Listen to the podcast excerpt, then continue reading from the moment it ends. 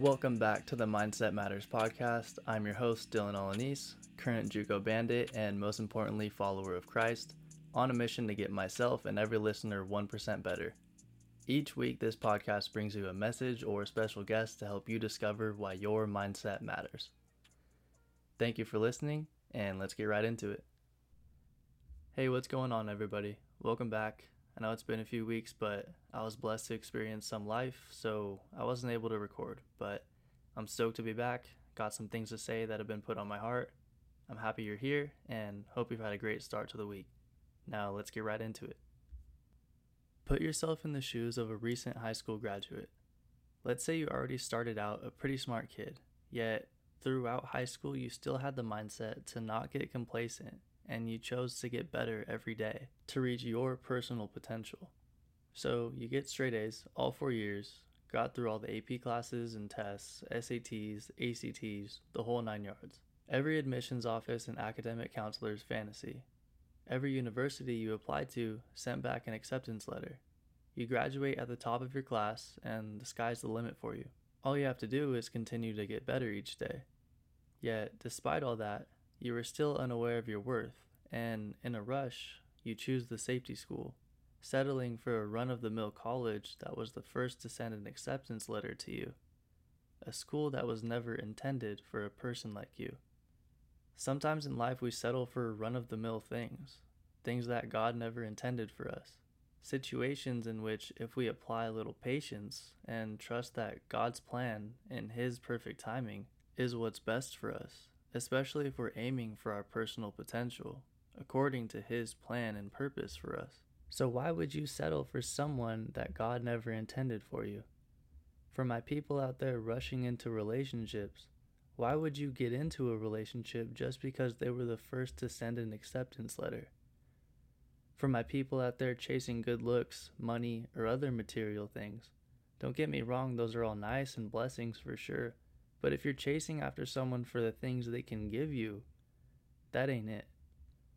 I get that loneliness is a real giant to deal with, and sharing life with someone seems like such a hot commodity, which don't get me wrong, with the right person is one of the greatest blessings in life. But it's good to be picky, and we definitely shouldn't abandon our values and standards to be with someone. On the contrary, if a significant other doesn't agree, respect, or abide by those values and standards, then do yourself a favor and keep on moving. Because I can assure you, you'd be settling for a run-of-the-mill school, one that was never intended for you. It is better to be alone and happy and growing than to be in a relationship and miserable and regressing. On top of that, it's really important to reframe your thinking to not see singleness as a bad thing, and to take it as a potential season of growth and straightening your path. Not to say that lightly, it will take some work, but nothing worth it comes without effort. For most of my life, and no offense to my past significant others, but I look back on those times and I realize I definitely got in relationships just for the sake of being in a relationship and to not be quote-unquote alone. I would forsake my worth, my path, and my potential to take the first acceptance letter. Not to mention the fact that my past relationships have never really had God at the center, which is partly my fault, but it's no wonder things didn't work out. But I've come to understand that there's practical ways to prepare yourself to be the person you need to be. And we're talking long-term here. The person you need to be in God's eyes, for your future self, your future spouse, and your future family. First off, we need to understand that Christ is sufficient.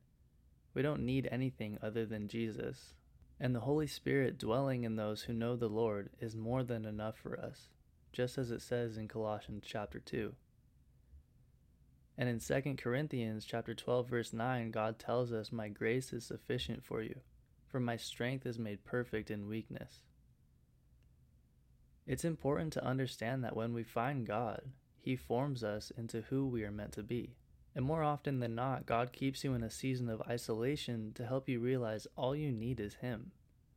And as you understand that more and more, you seek Him more and more, you begin to grow more and more, molding you into the person he's planned all along.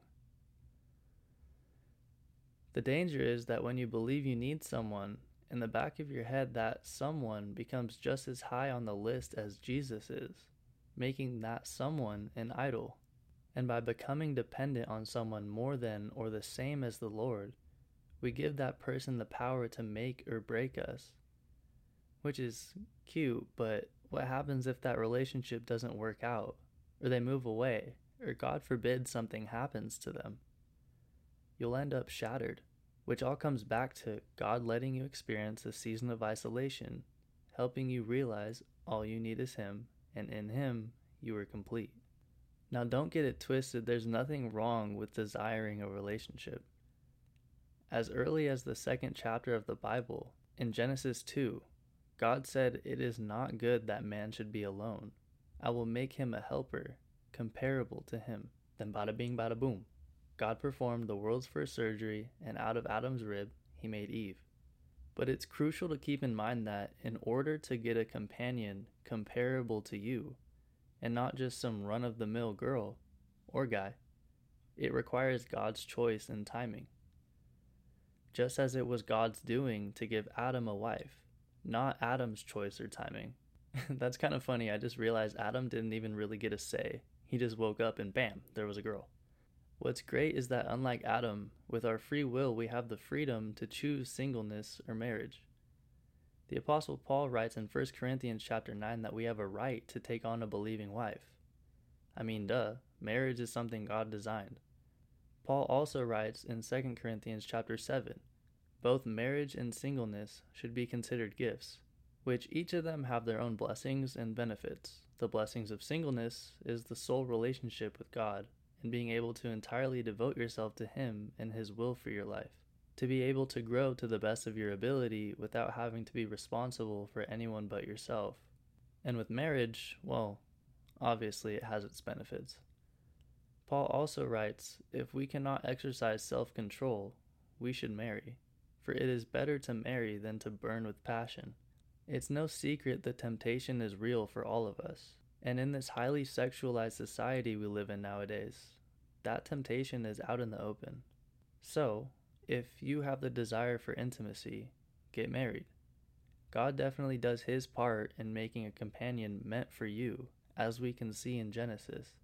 But we also must do our part to be built up, to be ready for marriage, putting in the work while we wait, to be spiritually, emotionally, mentally, and financially ready, to be deserving of the child of God that He planned for us.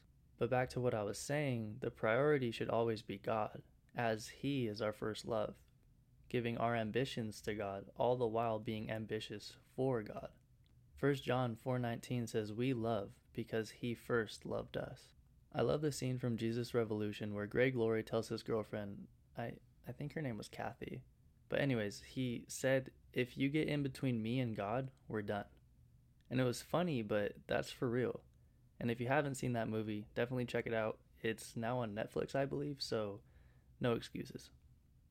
If either one or both of you are not living for God and by God, waking up each day, choosing to live in the Spirit and not the flesh, then it's going to be hard to get along. Because when you're with someone and the trials that life throws at you inevitably come, you need a God-fearing man or woman of character. Someone without the qualities and character that comes with loving the Lord will definitely make the struggles harder, and they may even potentially leave when things get tough. You need someone you can go to war with, someone you trust with your life to go into battle with you. And this right here is ground zero. Just like anything that lasts, it's important to build a firm foundation, and a big part of that is being equally yoked, as it says in 2 Corinthians 6:14. "Do not be unequally yoked together with unbelievers. For what fellowship has righteousness with lawlessness? And what communion has light with darkness?" See, Paul is warning believers that we really have no business associating ourselves with unbelievers, let alone marrying them. Paul explains it perfectly.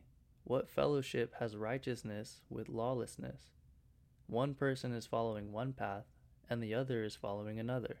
Amos 3:3 says, "Can two walk together unless they agree? Well, no. There you go. When seeking for a significant other, it's also important to be able to evaluate good character. Looks are great and all, but with time they fade. It's how you interact with one another that matters. For my guys, keep in mind Proverbs 31:30, which says, "Charm is deceitful and beauty is passing, but a woman who fears the Lord shall be praised." And that goes for the girls too. Our ideal spouses, and honestly any kind of relationship, whether it be intimate or friendship, should be with those who love the Lord. In 1 John chapter 2 verses 15 and 16, they say, "Do not love the world or the things in the world. If anyone loves the world, the love of the Father is not in him. For all that is in the world, the lust of the flesh, the lust of the eyes, and the pride of life, is not of the Father, but is of the world."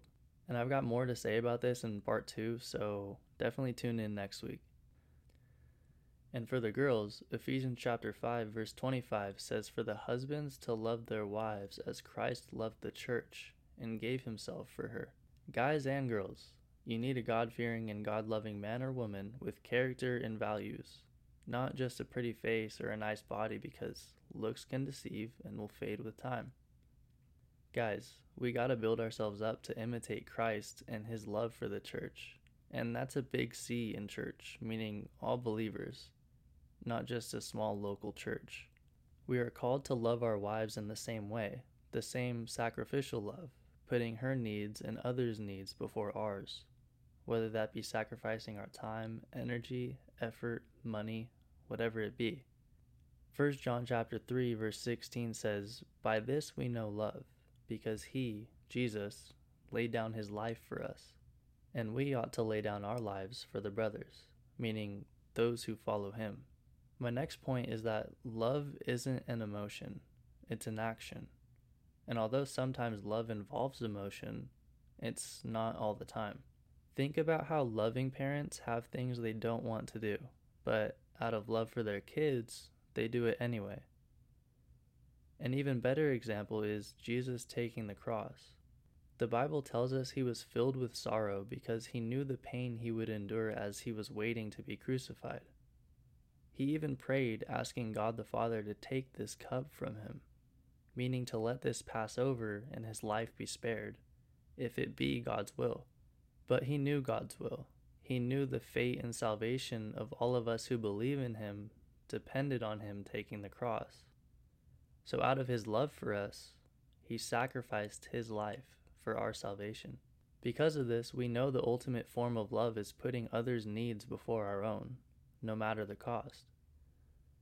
So in a healthy relationship, it's important to know you not only need to take care of your needs, but your significant other's needs come before that, and eventually your children's needs. We cannot do this of our own strength, though, as I'm sure every one of us has experienced burnout when we rely on our own strength.